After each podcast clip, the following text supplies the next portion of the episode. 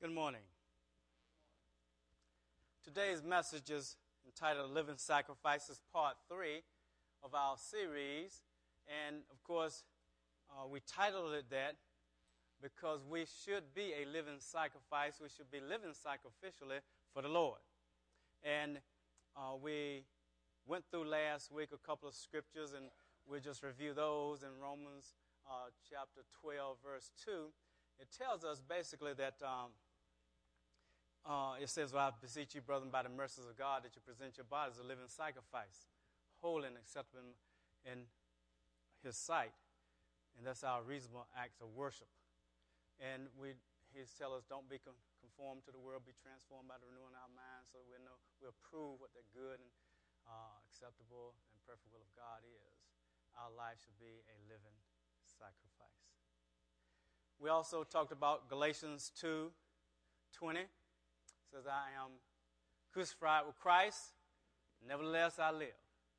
Yet not, not I, but Christ lives in me. And the life that I now live in the flesh, I live by faith in the Son of God, who loved me and gave himself up for me. Those two verses tells us that we ought to be living sacrifices.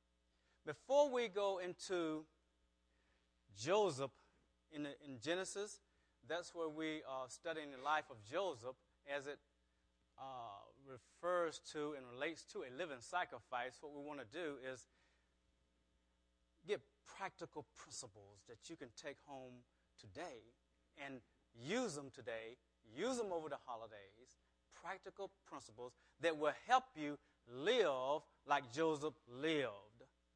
Because Joseph uh, lived a sacrificial life what are some of the principles that you can teach your children? What are some of the principles that you can live by? What are some of the things that, that was in Joseph that caused him to succeed and God to propel him to his destiny? What are some of those things? Let's look today in Psalm 105. And we're, we're talking in Psalm now 105, but we're still talking about Joseph.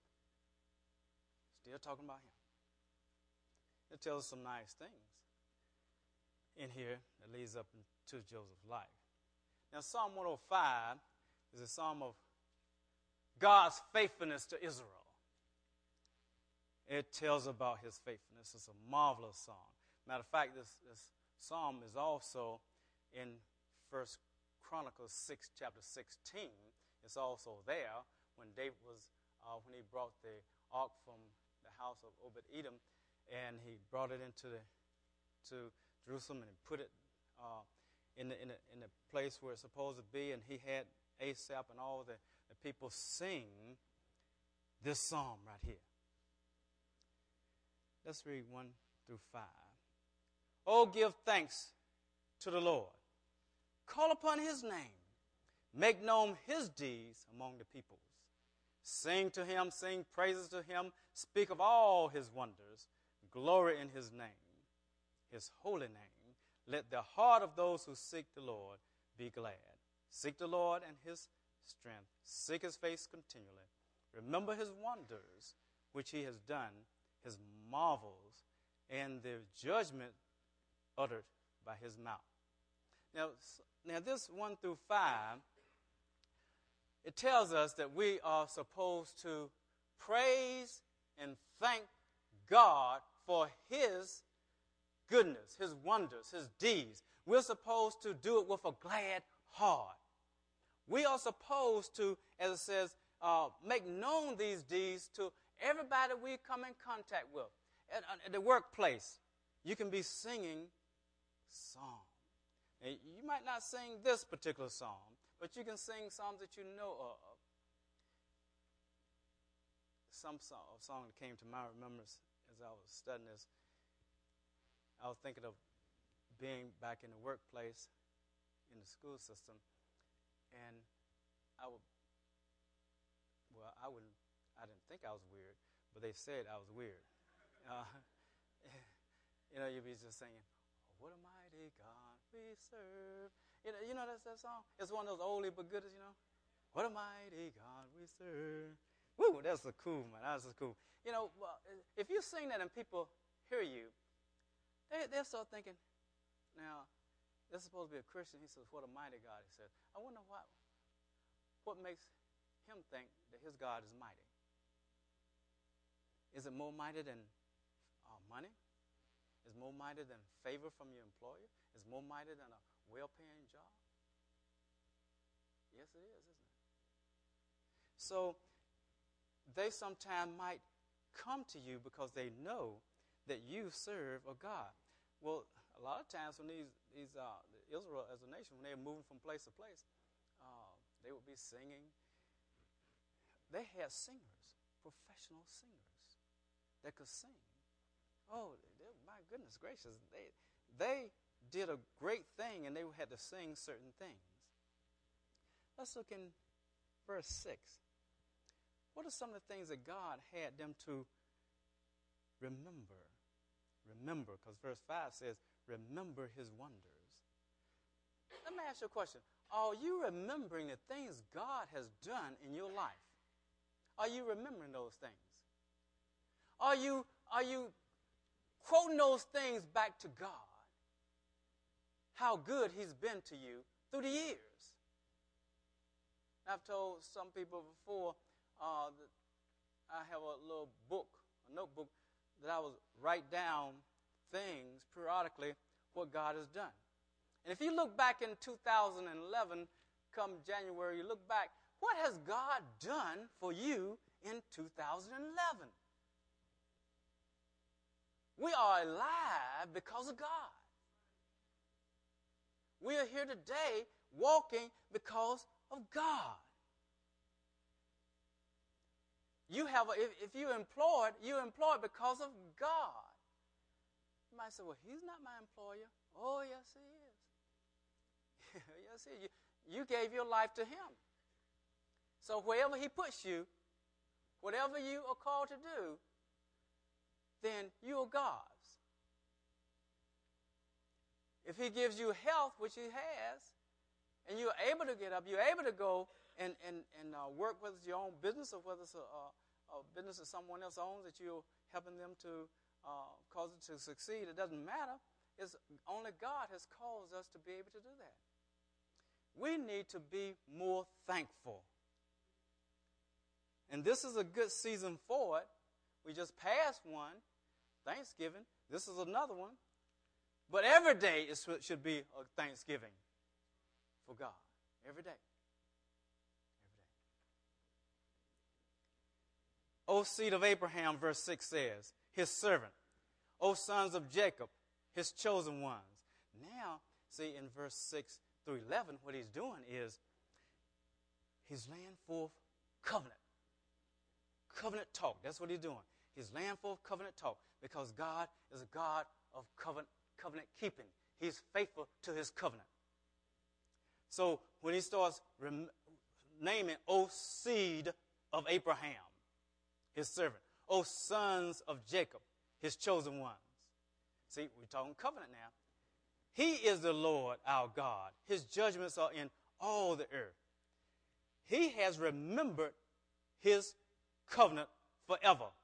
Now, if you know that, that means that you can stand on that, that God will remember his covenant that we have with him. He'll remember it the word which he commanded to a thousand generations. See, he didn't just, just say it to Abraham, he said it to us too. The covenant which he made with Abraham and his oath to Isaac, then he confirmed it to Jacob for a stature, to Israel as an everlasting covenant, saying, To you I will give the land of Canaan as a portion, as a portion of your inheritance. This is covenant talking. Covenant talking. Covenant talking. Let's look back at it. Let's look at Genesis chapter 22. Let's look there. If you turn with me, if you have your, your sword. And if you don't, we have a sword on the screen for you. So you can uh, look there because we like for you to look at the Word of God. That's why I like for you to look at the Word of God verse 16, Genesis 22.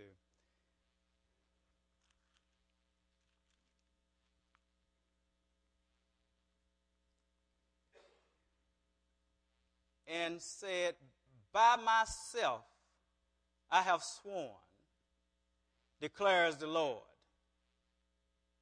Oh, Yahweh is talking. Because you have done this thing and have not withheld your son, your only son. Now, you know he's talking about Abraham when, when uh, God asked him to go up and uh, make a sacrifice of his son. And then uh, um, he didn't have to do that. He was willing to do it. He got there and was bringing a knife down, and the angel said, Oh, no, stop, stop, stop. That's what he's saying here. He says, Because you have done this thing and have not withheld your son, your only son, indeed I will greatly bless you, and I will greatly multiply your seed as the stars of the heaven and as the sand which is on the seashore, and your seed shall possess the gate of their enemies. In your seed, all the nations of the earth shall be blessed because you have obeyed my voice. This is what he said to Abraham. But he also said things to Isaac. He also said things to Jacob. Listen, now we're talking about now, don't misunderstand me. We are talking about why did Joseph act the way he did? Why did he succeed? Why did he prosper? We're saying these are practical principles how all of us can prosper. We have to thank God. We have to call upon His name. We have to sing praise to Him. We have to remember all the deeds and wonders He's done in our lives. We have to re- enumerate these things. We have to call upon these things. We have to repeat them to people that we're around. We have to talk about these things so they'll be fresh in our mind. And then we have to remember His covenant, which is started in verse 6. Let's look in um, another place. Genesis 26. Let's look at verse 3 through 5. We're talking about covenant now. We're talking about why was he able to do this thing? Why was he able to do this thing? Joseph. It says, verse 3 sojourn in this land. Then we're talking about the famine was there with Isaac. And he says that sojourn in this land, and I will be with you and bless you. For to you and to your descendants I will give all these lands, and I will establish, that word establish means perform, and the King James said perform, the oath which I swore to your father Abraham. So he's repeating it. And I will multiply your descendants as the stars of the heaven, and I will give your descendants all these lands, and by your descendants all the nations of the earth shall be blessed, because Abraham obeyed me and kept my charge, my commandments, my statutes, and my laws. Because of him, because of your father, this is what I'm doing for you also. Covenant keeping God. Let's look at chapter 28. Let's go there, verse 10.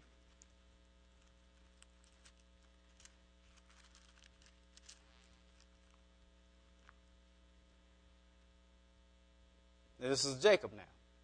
And Jacob had a dream at Bethel. And um, when he had his dream in verse 12, the ladder was set on the earth with its top reaching to the heaven, and behold, angels of God were ascending and descending. And behold, the Lord stood above it and said, I am the Lord, the God of your father Abraham, and the God of, of Isaac. The land on which you lie, I will give it to you and your descendants. Your descendants shall also be like the dust of the earth. Have you heard that before? In other words, he's enumerating his covenant. Abraham, he makes with Abraham, then with Isaac, then with Jacob, and of course the sons of Jacob.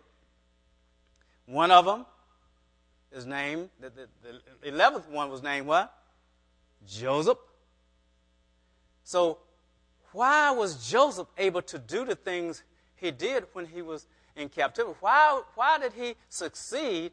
I say that he knew the covenant that his forefathers made. He knew that God had made a covenant with his father. And he knew that he was part of these descendants, and he knew he was going to succeed. It was in him. Do we know that we are going to succeed? Is it in us? oh, these are, these are good things. Let's look at Galatians chapter 3. Verse 10. And we're bringing it on down to us, see? Because we are part of that. Now, here it starts talking about the law. It says, For as many as are of the works of the law are under a curse. For it is written, Cursed is everyone who does not abide by all the things written in the book of the law to perform them. Now that no one is justified by the law before God is evident. For the rights, for the righteous man shall live by faith. However, the law is not of faith. On the contrary, he who practices them shall live by them. Christ redeemed us from the curse of the law, having been made a curse for us, for it is written, Cursed is everyone who hangs on a tree. In order that in Christ Jesus, the blessings of Abraham, see the word Abraham, might come upon the Gentiles so that we would receive the promise of the Spirit through faith. Brethren, I speak in terms of human relations, even though it is only a man's covenant. Yet, when it has been ratified, no one sets it aside or adds to the conditions of it. Now, the promise was spoken to Abraham and to his seed. It does not say and to seeds. S. each time I pronounce it, I pronounce it, make sure I emphasize seed, not seeds. As referring to many, but rather to one. And to your seed, it said. That is, who's that seed? Christ. What I'm saying is this the law which came 430 years later, it's later than God gave the promise to Abraham, does not invalidate a covenant previously ratified by God so as to nullify the promise. So the law could nullify what he said to Abraham. For if the inheritance is based on law, it is no longer based on a promise, but God has granted it to Abraham by means of a promise. Why the, why the law then? It was added because of transgressions, having been ordained through angels by the agency of a mediator until the seed would come to whom the promise had been made. Now, a mediator is not for one part only, whereas God is only one. Is the law then contrary to the promise of God? May it never be. For if the, a law had been given which was able to impart life, then righteousness would indeed have been based on the law. But Scripture has shut everyone under sin. So I don't care who you are, everybody is under sin if you're not born again. Whether you're Jew, whether Gentile, everybody has been shut under sin so that the promise by faith in Jesus Christ might be given to those who believe. But before faith came, we were kept in custody under the law, being shut up to the faith which was later to be revealed. Thank God it's revealed. Therefore, the law has become our tutor to lead us to Christ so that we may be justified by faith. Oh, listen now, listen to saying. But now that faith has come, we are no longer under a tutor. For if for, for you were all sons of God through faith in Christ Jesus. Oh, that's worth saying again. For you are all sons, and it includes daughters, of God through faith in Jesus Christ. You're a son of God. You're, you're a child of God. That's what it's saying. You're a child of God if you have faith in Jesus Christ. If you, your life is in Christ, you are a child of God. And you can't help but succeed. I'm telling you, you can't help but succeed if you're a child of God There's no way you're going to fail. No way you're going to fail. No way you're going to let your child fail if that child, if you have the ability to keep that child from failing. You're not going to allow that child to fail if they're your child. You're not going to allow. See, we can't do much about some things, but God, He can do all things. His arms are not short that He can't save. For all of you who were baptized into Christ have clothed yourself with Christ. There is neither Jew nor Greek. There is neither slave nor free man. There is neither male nor female, for you are all one in Christ.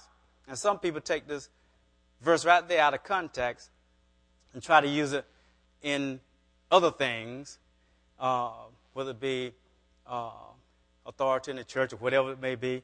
They quote that verse. This verse is here because we're talking about salvation. All is set under sin. And but when when you're in Christ, I don't care whether you're Jew, I don't care whether you're Greek, I don't care whether you're saved, I don't care, I, don't care what, what you are before you in, when you're in Christ, you are His. I don't care whether you're a slave. I don't care whether you're free. Doesn't matter. Whether you're male or whether you're female. All are one in Christ Jesus. The Word of God says. So, the, so when people say, well, man, I wish I were a Jew. Because if I were a Jew, I'd be God's chosen people. Man, if you were born again, you're God's chosen people. Come on. You are. Come on now. This is important. It's important. And listen to this now. This is this is ooh, this is this is verse 29. This is this is awesome. And if you belong to Christ, then you are Abraham's descendants, heirs according to the promise. Come on. Woo! My goodness gracious. And Abraham was blessed. Come on. He was blessed. God looked after Abraham. Even when he did something wrong, when he, hey, Sarai, tell him that you are my sister. You know, come on, man of faith. Come on, boy. You know, just say, hey, that's my wife. Don't touch her. If you touch me, you're going to have to touch my God. See, he didn't say that, did he? No. Huh. God upheld him anyway, didn't he? Protected his wife, didn't he? Oh, yeah. Don't touch my anointed. we are God's anointed. We're Abraham's seed. We're, we're Christ's. Now, if you belong to Christ, then you're Abraham's descendant, heirs to the promise. What heirs to the promise? What does Joseph have on us? What does Joseph have on us? Because he had a covenant with Jacob, with his granddad, with his great. We have a covenant, right? Well, matter of fact, we have a better covenant. The new covenant is written on our hearts, isn't it? Oh, saints, I'm telling you, this is good stuff. Good stuff.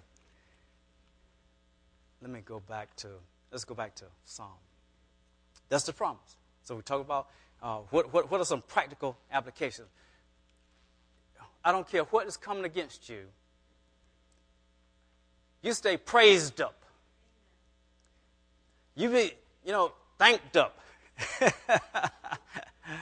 know, just seeking God's face up. You know,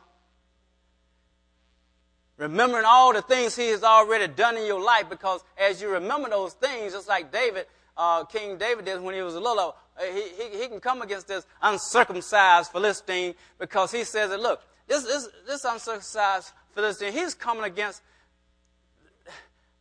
you know, the living God. He's coming against the living God. Who does he think he is? See, he knew. He knew his God. He knew his covenant. He wouldn't say uncircumcised if he didn't know his covenant. Because in the covenant, one of the signs of the covenant, the sign of the covenant was to be circumcised. So he said, this uncircumcised Philistine, who did he think he is? Coming against the, you know, our living God.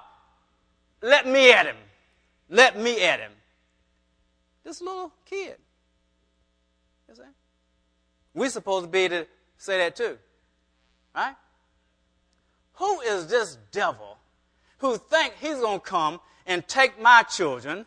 Who is this, this unclean spirit that's going to come here and think they're going to interfere with my job, right? My marriage. Let me tell you something. Who is this uncircumcised? He is a fallen, and we beheld him just like a fallen, like falling, light falling out of the sky. I tell you what, he can't do nothing against the blood of Jesus. He can't do anything, you know, against the covenant that we have with the living God. Let me at him. Yeah? Let me at him. And you go at him with the weapons of your warfare, which are not carnal, but mighty through God to the pulling down of strongholds, casting down imagination and every high thing that presents itself against the knowledge of God. You come at him. You see? You come at him with the word of God. You see? Yeah. Oh, well, I'm telling you. These are practical things now we're supposed to be doing in order to be like Joseph.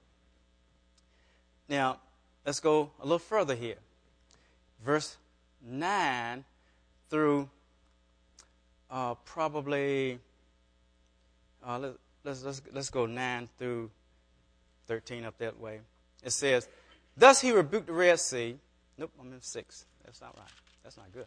106. Can't do that. Uh, let's go to 12. Verse 12. 105, Psalm 105. That's our, that's our base scripture where we are today. 105. And Joseph was in there too. Psalm 105, verse 12. We did 6 through 11. Let's do 12 now through 15. When they were only a few in number, very few and strangers in it, in it, they wandered about from nation to nation, from one kingdom to another people. He permitted no man to oppress them. No man. No man. And he reproved kings for their sake. Yeah. Abraham, Isaac's sake. Saying, Do not touch my anointed ones and do my prophets no harm. Now, let's key in on this verse 12. When they were only a few men in number, very few, and strangers in it. That's important. That's important for you to know because Joseph knew that. Let's look at Deuteronomy. Hold your place right there now because we're coming right there. Let's look at Deuteronomy 7, chapter 7, Deuteronomy chapter 7. I hope you don't mind turning pages. And if you have pages, you turn them. And uh, going from scripture to scripture. It'll be okay. It'll be okay when you bring your Bible, one thing it'll help you to, because uh, that goes to the supplement scripture a lot of time, it'll help you to learn where, where things are quickly. quickly, because I move quick, because I, I have mine already marked. oh, yeah. When I first started, I didn't mark them. Man, I was turning pages, trying to need some of the pages stick together. Man, I had to lick my, lick, you know, lick my, my, my finger and try to get the pages from stuck out. And I said, it's got to be a better way. better way. You count up all the turn pages. Otherwise, you say, man, you done lost five minutes doing the whole thing. Verse 7. The Lord did not set his love on you, nor choose you because you were more in number than any of the peoples, for you were the fewest of all peoples. You hear that? So we have to remember who we are. He didn't choose us because of our greatness, in case you didn't know. Right? We're all sinners. Right? All born in sin. No matter what you think your little child is, a sinner. Okay? Until they get saved by grace. Right?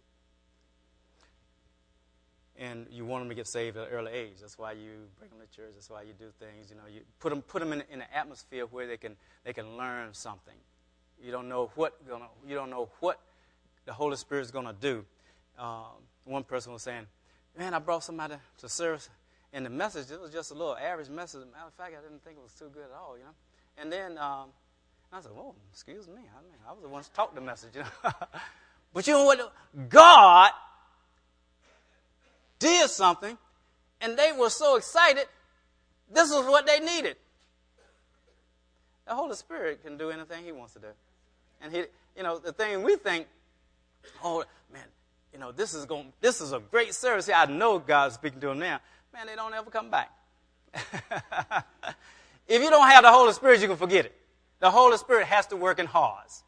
That's why you have to have prayer going on, the full services and all that. Prayer going on because if you don't have prayer, then, then blindness can be in people's eyes. You, you got to have prayer going on. Okay? Look what it says here. But because of verse 8, the Lord loved you. you, you this is something that Jacob knew, or Joseph knew. Because the Lord loved you and kept the oath which he swore to your forefathers, the Lord brought you out of out by a mighty hand, a mighty hand, and redeemed you from the house of slavery, from the hand of Pharaoh, king of Egypt. This is later on, after Joseph's death. Know therefore that the Lord your God, He is God, the faithful God, who keeps His covenant and his loving kindness to a thousand generations with those who love him and keep his commandments. Oh, I'm telling you, it's the love and the power. The love of God, you have to know. And you have to know we serve a big God, an awesome God, who nobody can touch. He does what he wants to with whomever he wants to do it when he wants to it. He can do it anytime he wants to. He can have his way. Satan can do nothing but say, Yes, sir. That's all he can say. He can. That's all he can do. Let me touch it. Let me touch it. He got sense. Let me. Let me. He don't say, look, I will. Uh-uh. No, no, no. That's wrong attitude. He's about ready to, you know, to have it now. See? Because when God gets ready, when, when have that Carol's time, Satan's going to be thrown and locked up for a thousand years. God does what he wants to with who he wants to do. And if he says that I am powerful, I brought you out with a mighty hand, I love you, he loves you. I don't care what you're going through, I don't care what somebody said about you, he loves you. Matter of fact, He loved you and loved me before we were saved. Right? God so loved the world that He gave His only begotten Son. He so loved the world, so that means He loved you before. When you were dirty, right? Mean, unlovable, didn't love Him, He still loved us, right? Oh, God is good, isn't He? Oh, He's good. Ooh, let's go. Let's go back now. Psalm 105. And we talked about being praised up. We're talking about with a glad heart. Oh, when you come to church, oh, have a glad heart. I was glad when they said, let us go into the house of the Lord. Hey, be glad. Some people can't go into a house of God. Jehovah, they can't do that in some countries. No. Be glad. Know your covenant. Know God loves you. And He's a powerful, big God. Verse 16 through 18. And He called for a famine. Oh, you didn't hear me. See, see, see, you missed that. I saw it. I saw it. It went right over here. Right and hit the sound booth wall. Right there. You didn't hear it. Let me, let me, let me tell you again. He called for a famine. Now you hear that, right?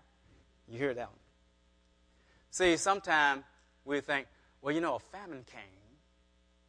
Satan, you know, caused a famine.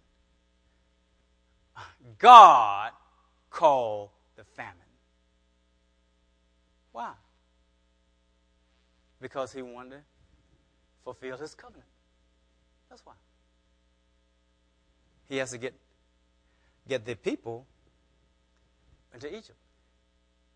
Right?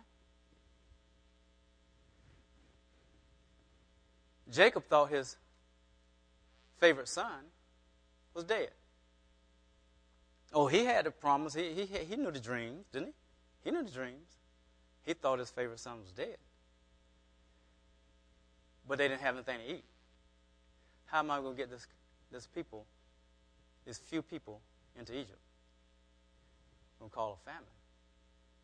It a famine. I'll get them there. Right? This is what it says. He broke the whole staff of bread. They nothing to eat. And I mean, to eat, man. You know, one loaf of bread. Ten families eat off one loaf of bread. That's a lot of people eating off a loaf of bread. Especially back then, they had a lot of, lot of, lot of kids. Can you imagine? If 10 people had five children? That's seven people. Times five, 35. I don't think there's that many slices in a piece of bread. They, they didn't have slices, did they? hey, you think about it now. All of the earth was in a famine. Everybody had to go to Egypt. You see? God called for the famine upon the land and broke the whole staff of bread. He sent, come on now, he sent a man before them, Joseph, who was sold as a slave. They afflicted his feet with feathers. He himself was laid in irons. So we, we see what God's plan was. I told you, we're still talking about Joseph. Verse 19. I want to end with that, that verse right there. I thought I might get to Genesis 39, back into the story, but we're still into the story. Listen to this 19. Until the time that his word came to pass, until the time that his word came to pass, the word of the Lord tested him. The King James will say, tried him. And if you look in the Hebrew, it'll say refined him. Just like silver is refined. Fire refines. This is so important. I wrote in my side of my Bible, um, back whenever, I don't know when I wrote it, but it's up there. Very important. This is important because it's going to help you be like Joseph. Go through whatever you're going through. Until the time that his word came to pass, it doesn't matter whether his is small h or big H, because some uh, theologians say, you know, it's ambiguous. They don't know whether it's really Joseph, whether it's God. Um, it doesn't matter. Because Joseph had a dream, it was from God. Joseph had some dreams in prison, which we'll talk about later. It's from God. In other words, all is from God. So it doesn't matter whether Joseph told a word to, to the uh, to the to the baker butler, it doesn't, to you know the baker and and, and, and the cup uh, taster. It doesn't matter taster. It doesn't matter what he did. It's still God. So let's talk about what it really means until the time this word came to pass. The word of God refined them. We need to know that God is refining us. It's called sanctification, in case you don't know. Sanctification. And that sanctification process the Holy Spirit is taking us through, God has to allow things or cause things, and if that hurts your theology, then, then so be it. Because we know that God did cause a famine, didn't he? Okay, so he did cause something that, that was uh, bad to them, but it was not bad in God's sight because he had a purpose. All the earth is God's, the fullness thereof. Isn't it? Everybody in it is God's. He does what he wants to do. He's king, he's a creator. Okay? Of all things. That's right, everybody. So, God, what he wants to do is um, he wants us to realize that his word is going to tarry. You don't believe me. Let me go to another scripture. Uh, Habakkuk. Let's go to Habakkuk. Don't even try to find it. I got it marked. Let's look at it on the screen. Habakkuk chapter 2, verse 2 and 3. When Habakkuk was asking, God, why are you going to use an ungodly nation to punish Israel? You know, verse 2 Then the Lord answered me and said, Record the vision and inscribe it on tablets, that the one who reads it may run. Listen to verse 3. For the vision is yet for the appointed time. In other words, when the, talking about the time now, the time. God's word, until that time that it's going to come to pass, the word of God is going to test you. The word of God is going to refine you. The word of God is going to try you. You see? And that's what it says here. It says it's for, for a point of time it hastens towards its goal and it will not fail. Do you realize that when God spoke this word to Abram back in chapter 15 of Genesis and say, uh, you know, I'm going to make a covenant with you, but uh, oh, let me tell you something. Let me tell you a secret here. Uh, it's going to come a time where your descendants are going to be in captivity for 400 years. From the time he said it, when they finished the covenant, time was moving on, and that word was progressing towards a finish. Even though they didn't know it, they didn't see it. The word God has spoken to us in here, the word He's spoken to you, uh, whether it's by the Spirit of God or whether it's by uh, whatever you get, a prophetic word, whether it's, it's a dream, whether it's a vision, if He's spoken something to you, it's going to come to pass. You hear me? It's coming. It's coming. Yeah, it's coming. It will not fail. Though it tarries, it says, wait for it. Wait for it. For it will certainly come and will not delay. Or we can go to many other scriptures. We can go to scriptures talking about, um, uh, you know, one that whenever gave part of it in, in Isaiah 55, 8 on down, my thoughts not your thoughts, my words, my ways are not your ways. We can go to that one because it says his new word will not return void in that one. There's so, so many words we can go to, but I'm telling you the truth here that until the word come to pass, it's going to try us. It's going to try us. What has God told you? What has God told you? He, he's told us many things, but see, some things you know He said to you. You know by the Spirit of God that word is for you. I've heard many people say, well, I needed that. that. That was, that was for me. Yep, yep, yep, yep. And then they go right away and go opposite what, what God is t- trying to get them to do.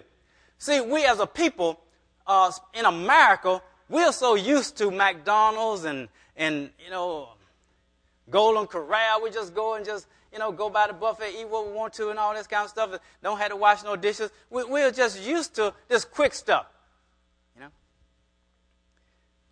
If we got to stand in line, like after service day, if we want to go to some places, uh, you're going to have to stand in line. Like go to, um, what's the place called? Olive Garden. You're going to have to stand in line. You got to wait. And uh, if I call ahead, hey, how long is the wait? Oh, it's 20, 30 minutes. Forget it. I'm not going there. And wait on nobody to eat, you know? no. No, man, I'm going somewhere I can eat quick. You know, I'm not going nowhere like that. Aren't we, aren't we like that? We don't want to wait on anybody for nothing. Even if you go to Disney World, they will, you're waiting, but you're moving. They put you all in all these lines, and you, they, you think you're moving, but you're not going anywhere. you might as well be standing still. Because we want to move. We don't, that's how we are as Christians. That's what we want to do and we want everything easy. We don't want hardship. See? And I don't preach in this church. I'm not going to teach you uh, when you get saved, everything going to be hunky dory, peaches and cream, everything going to be nice. No, all fire going to break loose. I'm going to tell you right now. All fire going to break loose. I'm glad God saved me so I can get the right vocabulary. You know? Because Satan doesn't want you to be a testimony. He doesn't want you to glorify God. Now you're positioned to glorify God. You're positioned in Christ, see? He doesn't want that. So he's going he's gonna start messing with you more. Yeah. Mess with your children, mess with your finances, mess with your marriage. He mess with everything. If he can. So we want to easy. We want to get out of the refiner's fire. That's what we want to do. That's what we want to do. Get out of the refiner's fire. Anything hard, anything that we don't like. Let me give you another scripture. Uh, this is this is this is not one. Don't even turn to it. Uh, you can't get on a PowerPoint. Don't don't, don't worry about it because it's not on on the, on the message. I was doing my devotions this morning, and, and so what I got was in I'm in Numbers. I'm reading through the Bible again, and so I'm in Numbers, and in chapter 15, I'd already read that uh, yesterday, but then I went back to it and started meditation. How many know meditation is of God? You got to meditate on that thing. You just can't read through the Bible and just zoom, zoom, zoom, zoom, zoom, speed read. No, this is this is too heavy stuff to read, read like that. Verse 37. Uh, Numbers chapter 15, verse 37. I knew somebody was going to turn to it anyway. So that's all right. uh, now it says here, the Lord also spoke to Moses, saying, Speak to the sons of Israel and tell them that they shall make for themselves tassels on the corners of their garments throughout their generations, and that they shall put on the tassels on each corner a cord of blue. 39. It shall be a tassel for you to look at and remember, there's that word again, remember all the commands of the Lord so as to do them. The only purpose of, of, of it is to get down to the nitty gritty, do them. But listen what it says. And not follow after your own heart and your own eyes, as which you played the harlot. Now, what came to me is that uh, in, in that particular verse, what, what the Holy Spirit was speaking to me, Christians, me, what we'll do is follow after our heart and not after what God has for us, because what God has for us seems to be harder. It's harder. It's a hard place. I'd rather to have an easy life rather than a hard life. But God saying that I'm going to refine you. If you don't let me refine you in a way, and when I want to refine you, you're going to get refined anyway. it's just how long is it going to take you to know and you to yield to the refining process. Some people have to hit rock bottom before they give up. Say, "Help me, Lord." He's been trying to help them back when they were 16. But anyway, as, a, as like me, take for example, I know in my own heart, I wanted to be a coach, a Christian coach, which I was anyway, but I wanted to remain that way and retire that way. and God didn't want that. It's in my, it was in my heart. It was a passion in my heart to want to do this. It's nothing bad. Is it? No, it's nothing bad as a Christian. I want to be a Christian coach. And so, what he did, which to, I don't know, back then I said, why God did you do this? Why did you allow this? That's what I said, why did you allow this? I wouldn't blame nothing on God. Why did you allow this? Me to get fired from coaching. God, I just, we just won the regular season championship, man. What, what's, what's this? he didn't tell me anything. When God doesn't speak to you, it's okay. Because he's already spoken. He's God. You're his. Your life is a living sacrifice. Joseph could have said, Why are you allowed this God? He's God. He has your good in mind. If I would have stayed where I was, I would have never retired until I had to. I wouldn't have. But I would never be here either, doing what I'm doing. I wouldn't be here. I didn't have time. Didn't have any desire. None did I have desire to do what I'm doing. My desire was a coach. Now, can your desire be something good, but God wants you in a place where He's going to refine you, and you want to get out of that place, that He wants to refine you into a more comfortable place where I feel good? And this is just with me. Uh, you know, everybody's not like me. Okay, so so don't everybody's treated treated different. different. He had twelve sons. He didn't he didn't send Reuben to Egypt. He did he? No, he didn't send Reuben. He didn't send Simeon. He didn't send any of them. He sent he didn't send Judah. did he? He son Joseph. God used who he wants to use. So we all have different destinies, but uh, just realize that that if, if God if God has said, "This is the marriage I want you in," because now you can choose now before you get married. Before you say "I do," you better think twice. You know, you know, and he he does it. You do it. You say, "Okay, that's it." Then that's it, right? That's it. Right? Yeah. So what we want to do is realize that just because my marriage is hard, let's make it work. Let's make it work. Right? Some people married to uh, unsaved people. They're making it work.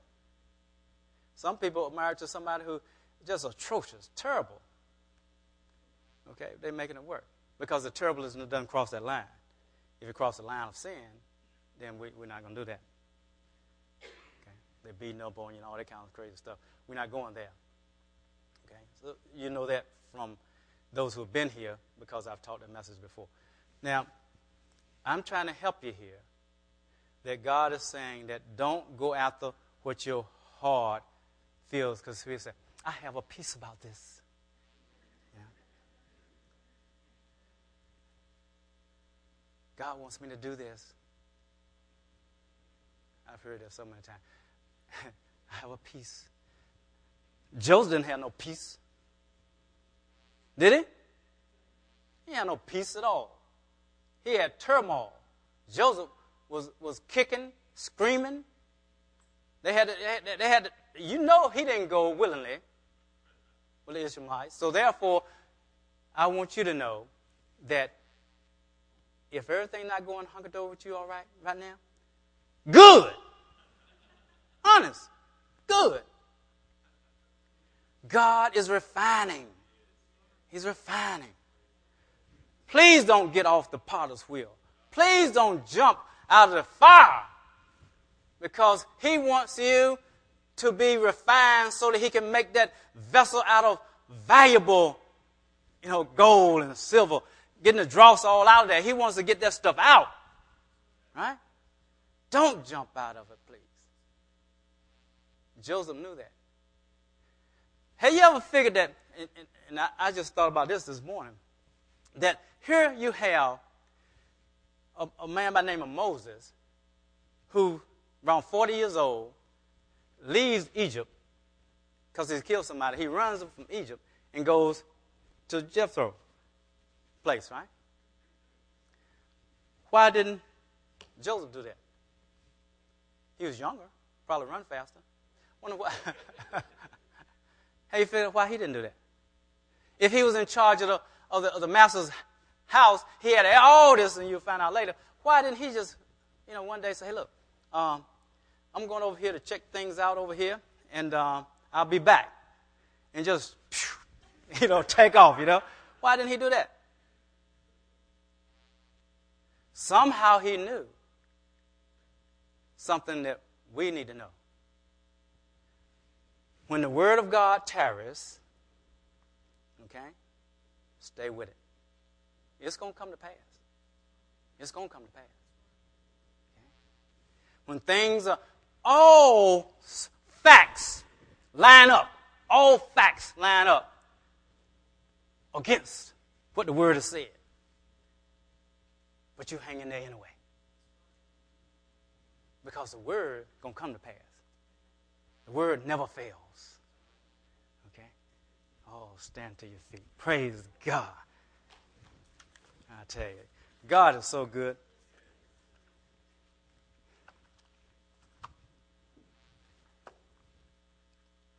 Father, we thank you for your word, Lord. Your word is tried, purified. It's pure. Nothing in it but pure word. Father, we want to be like Jesus because the word is God. We want to be tried. It doesn't, we know it's not going to feel good. We know um, it's not going it's going to put pressures on us that we don't want to have on us. We know that. But God, keep us in the fire. So we can truly come out that pure and holy vessel that you want. Because you're coming back for a bride without spot, without blemish. Let's bow your heads. If there's anyone here that have not yet given your life to Jesus Christ, now's the time because the covenant starts when you decide, I want my life to be a living sacrifice for God because I want Him to be my protector. I want Him to be my success. I want to have my life in His so I can be one of the descendants of Abraham, heirs to the promise. If that's you, just raise your hand and put it back down. I'd just like to include you in the closing prayer. Anybody here that, that you, you want to say, this is the day? Anybody here that you've given your life to Jesus Christ, but you know, and I know, and definitely God knows that you're not really living for Him. You haven't been living for Him. But you said, this day is the day that the prodigal is coming back home. Would you raise your hand and put it back down? I want to pray for you. I want to include you. Is anybody like that? Anybody? Okay, I see the hand. Anybody else? And if there's anybody here that the message is for you, and you say, Well, God, I don't want to go through the refining fire, but I do. In other words, like the man said, I believe, but help my unbelief. You want to go through it, but help me go through it, Lord. That you raise your hand and put it back down. I'd like to close you. Okay, thank you. Father, for the person who and the people who are here that want to rededicate their lives. Father, you are here with open arms, just like the prodigal uh, son came home. You, you, you, saw him from a distance, you had your arms out. Would you uh, repeat after me this prayer for, the, for uh, these people? Father, I'm coming home. I've strayed, but I'm coming home. I realized that I was not where I was supposed to be. And I realized that I know where I want to be. Home. I'm coming home. From this day on, I will live for you by your grace.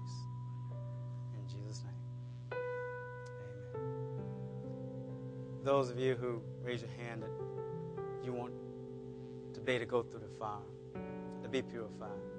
I want to pray for you. Father, in the name of Jesus, I thank you, Father, for the people that raise their hand and minds included, Lord, that I want to be able to go through the fire. I want to be purified. I want to be sanctified more and more and more, Lord. I don't want to be the same old person that I was yesterday. I want to be a new person, Lord.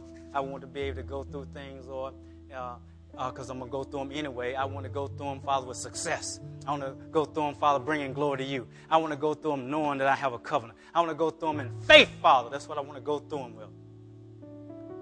I'm not going to jump off the wheel. I'm not going to run anywhere. I'm not going anywhere because I know I cannot run. Where am I going to go? like the apostle said, where am I going to go? Who else has the word of God? God, I don't want nothing easy. I want something, Lord, that's going to be when I get there. Oh, God, I can praise and I can thank you, Lord, for the goodness that you have been to me, Lord. That's what I want, Lord. I don't want to say I had it easy. I ran every time something got hard. And we'll give you the glory for it. In Jesus' name. Everybody say amen.